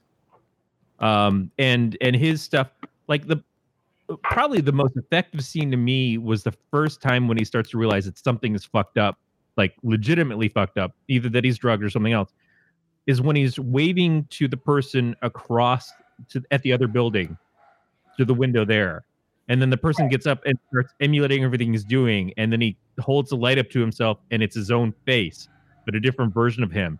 I was like shit that is well done. Like the whole thing of like moving in conjunction and stuff is like oh he's seeing his own reflection. And then you see the light come up but it's not a reflection. It's it's another form of who he is or could have been. Right. That was so good. Like i was i was in after that. I was boom got me because it's not a hard effect to do. It's not mind-blowingly like complicated. It just worked. Right. No yeah. And it it paints also that at some point the room is controlling not just what's happening to him but in a way him. It's creating an aspect of him to sh- to explain later on like when when they find you dead the evidence they're going to see is you killing yourself. Right. You know it's not going to be about the room it's going to be about you. is is non-existent to the outside world because they're just gonna see him hanging from the rafters or something. and the the countdown of the hour on the clock um and then it resetting later on like just starting all over again. Yeah. what a fucking stab in the balls. Like just totally like i made it i made it through the hour it's like nope just click no. He's like, you'll relive this hour over and over again. we're, we're not we're just going to keep doing this to you again and again and again you now that you know what you're in for don't you want to just throw yourself out the window Mhm.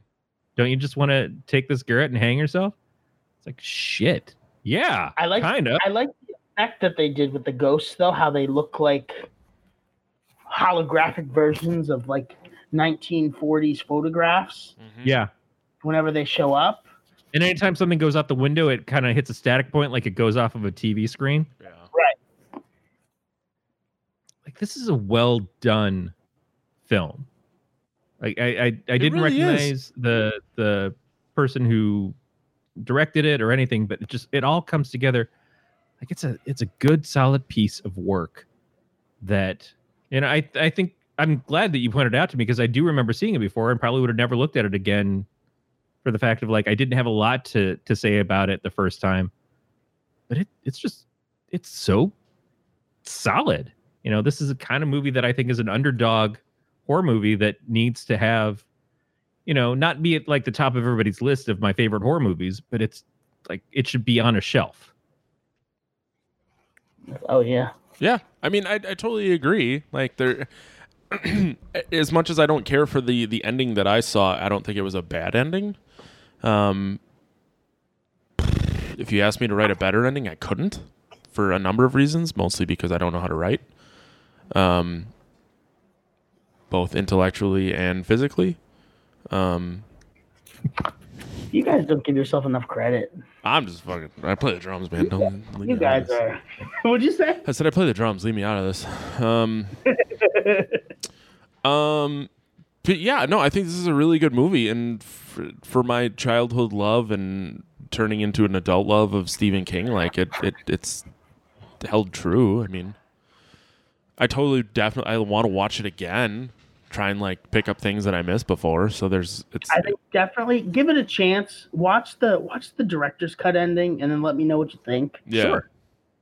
Because I I'd love to hear you guys what you, even if it's not on here, what you guys are like think of it because it's very different. Because I remember the ending that that uh, with with the, um him dying in the room is the ending that I saw initially, and then it played on TV like a couple years later. This is when I was like a uh, preteen, and I was like, "That's not the ending." So maybe it's just the effect that that's the ending I saw. Uh, there there can be something But- to that, but I, I think it. Yeah, no, I think, I think- it's also. You're right that it changes the tone of of what it's about, and and there's so yeah, it's a it's a winner ending or a losing ending, and I think they both show loss, but there is the survivor portion of it, I, Right. and I don't think that that's that's a bad ending per se. It's just I I Different. feel like one we go through the part where he gets out of the room and starts going about with his life again and, And then then is suddenly real. dragged back in he's shown that none of it was real and so having a second ending where he gets out does complicate things in that it's like but am i supposed to buy into it this time and that takes up like that's like 30 like that's like 25 minutes of the film yeah. Hmm. is is him getting out of the room and then just getting it's kind of a punch to the nuts. It really is. Which like is why it how so well. long it is. Like i would have been fine if it's just like they show a little bit but they redo his entire day from the surfing to picking up mail and everything in between.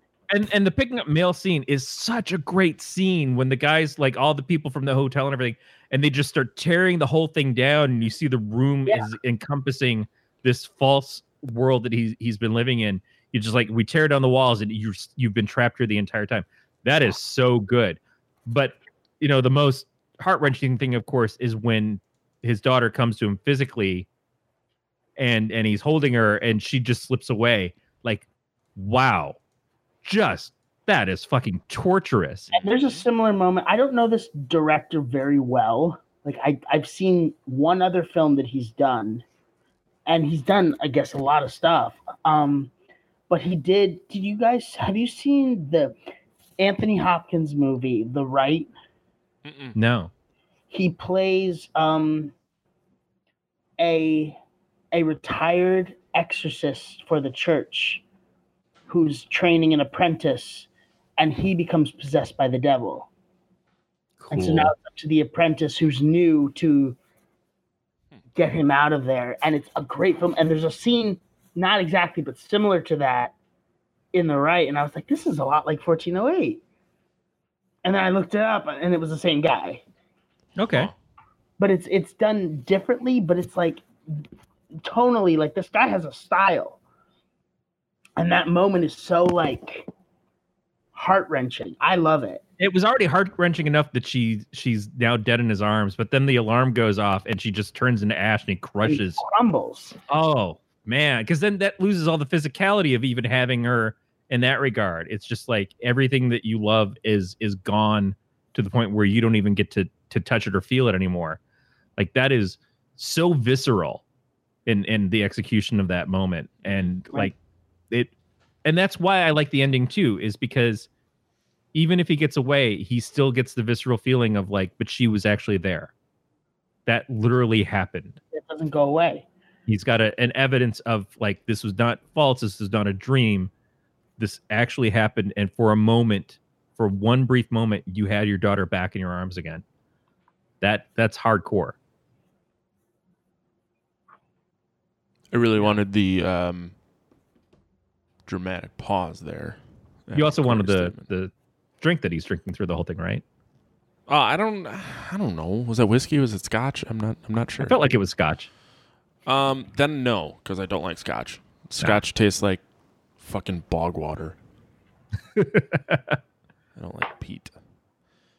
Uh, do you want to rate this thing? I guess. yeah i mean anthony you're the guest you would You're have the- to lead on this I'm gonna uh oh man. Oh, but, I want to spend the rest of my life with this movie, guys. all right. I guess you're gonna I also want to it. do a sensual, a sensual, uh, sensual uh, fucking every now and again. Well, I mean, you're you when you're married, you get to fuck once in a while. That's So true. Really? It's assumed that's a rule once in a great, great while. Oh, okay. It's not a But does the movie get to like carry my, my balls around in its purse? No, you Do can I- s you can still be the man in the relationship. That's cool. All right, yeah, I'm gonna marry this film. Yeah, you really the purse is like matt's cheek pockets it's, uh, like, it's like a chipmunk. They're just in my cheek. Uh, I came in thinking that I was gonna not to the to the recording of this episode, but to watching the movie again. I came in thinking it was gonna be a, a, a sexy time at best. Uh, but I'm I'm with Anthony. I love this movie. I I I think it's it's one that now I'll look forward to when it shows up on cable in the middle of the night, and I'm like, oh yeah, 1408's on. I'm gonna pop that up and and and rewatch that. You know, I, it's it's certainly worth um, giving a second or third viewing, uh, especially if there's multiple endings. You know, like Clue. Um, I don't know, man. I was I was a fuck. I might still be a fuck. Ah, I'm a fuck with an option to marry. which is not often the case. No, is not. the ending the only issue that you take with the film? Do you like it like the rest of it, or is it? I, I enjoyed the rest of it. I didn't. I didn't love the rest of it, but I, I liked it enough to want to watch it again. So like, Yeah, if- I, I kept if nothing it. else, I would rewatch it over and over again for the performance of, of John Cusack. But I think there's so much there, anyways, that is also really good. It it elevates it for me. Matt, Matt, would, you would you fuck the film and wait till the morning? I would fuck it and make it breakfast. How's that? Like, would you hang around till the? Yeah, I'd Would make you it make it breakfast the next Yeah, morning? Yeah, or yeah, sandwich and cat fare. I mean, can't you just double down and get Uber Eats? Like, hey, come pick up this Just- this slut and and bring her some fucking bagel sandwiches. Like that. Can, can you That's to swing do it swing by McDonald's and bring this this piece of trim in my bed, a, a burrito? Ugh. that that's what we're missing. I, I feel like that's that's the the final call for Uber is pick up this slut. it will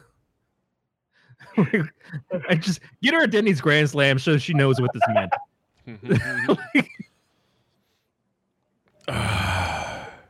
I really love the inherent sexism of the final moments of the show. It's always my favorite part. I guess. Um, Anthony, where can people find you on the internet if they so choose to do so? Um, And all of your 847 movies. uh, I I'm on Facebook, um, Instagram, Twitter. Don't use Twitter, but I have it. It's there. I don't expect any updates on it.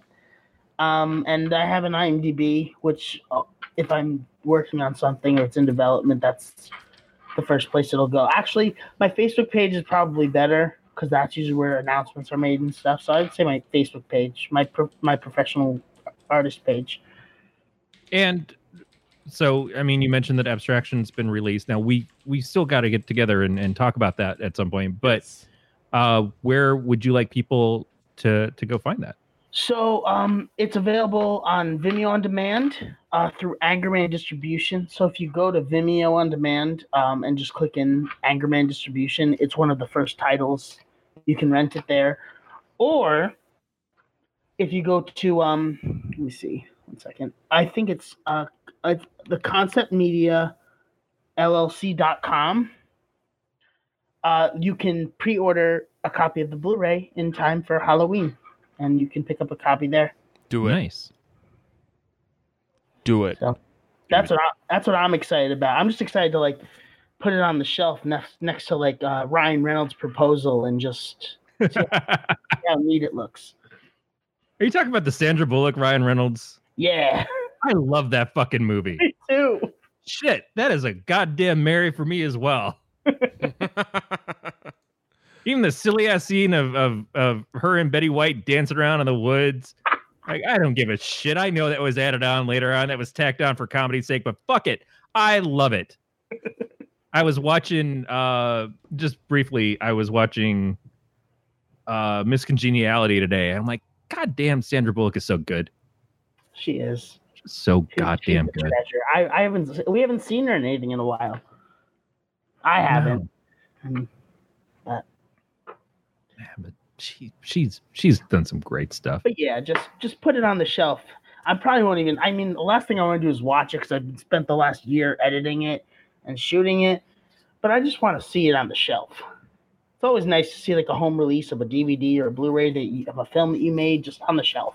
Th- Oh, it's a for sure. physicality. There's a lot of people who who write that you know when you think publishing ebooks, you probably get a broader audience. You probably get more people finding your stuff because of the fact that you know, it's in an Amazon store that anybody can just buy in the middle of the night. Right. But there's that sense of like, yeah, but I wrote a book. I want it on a shelf. You know, I want to I want to smell the paper. I want to feel the the cover. I want all that stuff. I I totally get the the enhanced tactility of that. Um, even if I find reading something on a Kindle more comfortable in in Right. that Yeah. moment, I still there's like the stuff that I love the most. I want to have up on a shelf, I like Matt's dong. I just it's fuck man. I really caught me off guard. Um, I really like digital music. Like I don't like having CDs anymore because it's clutter. But I still Mhm. frame every CD that I release and hang it on my wall. totally. Yeah, it, It's it's, pra- it's an accomplishment. It's something that yep, that yep. you can see. It's not the internet could crash and burn tomorrow. The internet could completely go away. Mhm. But I have that Blu-ray on the shelf. That is why I've collected every toenail that I've ever cut off. That's, That's fucking right. weird. Corey, of where can people person fi- that I've ever met? where can people find you on the internet? We need to get away from this toenail conversation. um, man, I'm here. Okay, where, And okay, I'm- what do you what do you want to push this week? Uh, well, I did mention Broke Brokeback Mountain. Mhm. Uh, so Give them uh, Phil Root, David Luzader. Uh, d- a really great episode of the show. Uh, I think it's their 101st episode, so it shows that they've been at this for a while. They're changing up the format a little bit. It used to be, it started out as a show about uh, the uh, the HBO series Westworld, and they tried to go in a sort of sci-fi territory when they ran out of Westworld episodes. Now they're they're breaking away from that a little bit. So they're they because you have to. You just get to a point where the the genre can't keep up, but they still bring really great intelligent conversation uh, to the forefront, and and the discussion about the films uh, really stands out. It's it's one of my favorite movie review podcasts uh, around that and uh, moving around. So yeah, Sweet. Uh, you can find me on Twitter. Nope. Deactivated my Twitter when I found out Scott Stat blocked me. Uh, Instagram, Matt the Lifeguard. Um, Untappd too. Corey, what are we watching next week? We were going to watch it this week, and then we had to swap Anthony for this week. Not Well, first of all, you're holding back. Uh, don't be afraid to long dick it, Matt. You can to. also find Matt on the Monster Madness podcast, I guess. which is really, really fun. Uh, It's all right. Already really, had really two people that. I, I dearly love on it, and and now I've I've fallen deeply in love with a third with uh with Daniel. Oh, I thought so it was me. it, and it it's nice to see Matt treating films with uh respect and sobriety that I don't know that he's ever brought to the game here. so the thing is, is we've been doing this for over four years. So I gradually Yeah. just got drunker and drunker and drunker, and that is still a new show. So I have to treat it a little better. Plus, it's on Acast, which is The a real- Monster Madness is the new one. It's not Yes. the Fast and the Furious one. no, Cast and the Furious still exists. Matt's traveling a lot. Like I think he's in Iceland for three weeks. Okay. Um, Matt. so that is like a once a month kind of thing. Monster Madness is a weekly, seasonal type deal. And what content? What type of content's on that one? Uh, monster movies. So like the first season is classics, and then their modern counterparts. So Erica is the mastermind behind the whole thing. So everything is layered, is laid out by seasons. Um, so every season will kind of have a theme. So it's very. S- from the Black Lagoon yet? we did. It's on. Did? It's in I'll have to season one. it. It's in season That's one. That's my favorite. Yeah. So the uh, um, I can tell you maybe when it's coming out. I don't even know. They come out Mondays. Um, Okay. So far, we've had the releases of Dracula, Wolfman, uh, Frankenstein. and Wolfman. Um, I- And and because it's Erica, you know that there is a a deeper level of of thought process into Yes. the, the films and everything.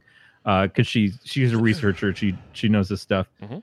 Really well, and uh, I like the little uh, quizzes that she does with you guys. yes. So I know normally she teases episodes, but if you actually listen to this and listen to that show, you'll get a little sneak peek. Um, the Mummy 1932 comes out tomorrow. If you're actually listening to this the day that I release the audio, um, Creature from the Black Lagoon comes out next Monday, the 28th. Cool. and then I'll we will it out. we will be rele- we will be recording this week, which we don't do live. Um, we're recording the Thanksgiving episode, which is Thanksgiving, with special guest my wife, Nice. which we actually Is that the one with the turkey? yeah I haven't seen it yet. We haven't watched it yet, but uh, So Alyssa again shows up for other people. fucking nine for me. nine years of me podcasting, my wife is finally coming on to a show. Um, so yeah, you nice gonna to finally get a voice. what's that? Are you going to behave? Yeah, I'll, No. prob- I'll probably behave a little more than normal, but she we've been married for almost eight years now, so she totally knows what she's been in. She, yeah, this isn't like a new marriage. Like we've we've, Gotcha. we've been Yeah, you think for Matt's like been phoning years. it in on the fucking show? Uh, the marriage has got to be even worse. Yeah, it's it's a work in progress. He doesn't even close the bathroom door when he wipes his ass anymore. He's Um, like, "Eh, I whatever." only close the bathroom door when I'm pooping. yeah, and, and True even then, he like brings her in every once in a while. I have her proofread it. No, that is I li- didn't even do that sometimes. that that's one of the few things that I will not allow is if I'm shitting, the door is closed. That is like, I don't. Yeah, that's where I draw the line. I don't want to be looked at when I'm pooping. It's a Sometimes line I to can't help it. you know, if like she's in the shower and you got to go, you got to go. We have four bathrooms in our house. I'll go to a different one. Well, that's nice. yeah, that's yeah, yeah. Yeah. Just- Are you wealthy? I live in Wisconsin. It's not expensive to live here. Four bathrooms. yeah, it's not expensive to Hot live dog. here. What's that? Hot dog. Oh, hot dog. them I'm are like, filled I up have with chickens. dogs. Ah, the chickens stay outside. Oh, man. Uh, all right. Um, Corey, what are we watching next week? Uh, we are watching sorority girls at the slime ball Bowl-O-Rama. Pretty girls at the slime ball bowl. Oh, Ram. I was typing that out. Um, I'm excited because I used to bowl a lot. Uh, you will be impressed with how much this has nothing to do with bowling. Uh, there's, I think there's probably like one scene where it actually hinges on the fact that it's a bowling alley, and other than that, it's it's just it's 1988 uh, schlock B movie fare, but it has uh, several scream queens, including I think, in my opinion, one of the the greatest, which is Linnea Quigley. Mm. Uh, certainly, who I knew the most from from uh, horror movies and stuff growing up, and it was made prominent on USA's Up All Night uh, with Rhonda Shear. Fucking I'm amazed I pulled that one off. Yeah, that that's what you get for sitting on your balls for two hours. Oh. Uh, so it's it's one of those things that was late night fare. Most people probably have not seen it with the boobs. There's a lot of boobs and uh, some downstairs in this. So uh, just for that alone, it harkens back to the beginning of the podcast where we used to let you know if there was nudity. But overall, it was like it was between this and Killer Clowns, and I've been wanting an excuse to watch this movie because I don't think I ever had really seen it all the way through. But it is such a a perfect named film that I wanted to get it on the show. What, what is it? Sorority girls at what? Sorority Babes in the Slime Ball Bowl-O-Rama. It rolls right off the tongue. I know. I'll, I'll, Yeah. have to check, uh, I'll have to check it out. When was it? Is it an 80s film? 1988. Wow. Okay. It, it was the same year as Killer Clowns from Outer Space, uh, which we were talking about doing.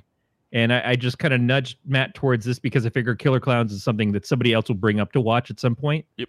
Right. Have you guys seen Killer Clowns? I have not. No. Who said no? Both of us. You both of you have never seen it? Neither of us have seen Killer Clowns. Well, you I've, I've had a copy in my house for probably five years. Yeah, you got to keep Never in mind when we started film. doing the show, we both kind of realized like eventually someone's going to pick all these movies, so we stopped watching a lot of the classics, assuming. Oh, I'm gonna eventually- request that right now. That needs to be not ne- that needs to be the week after next.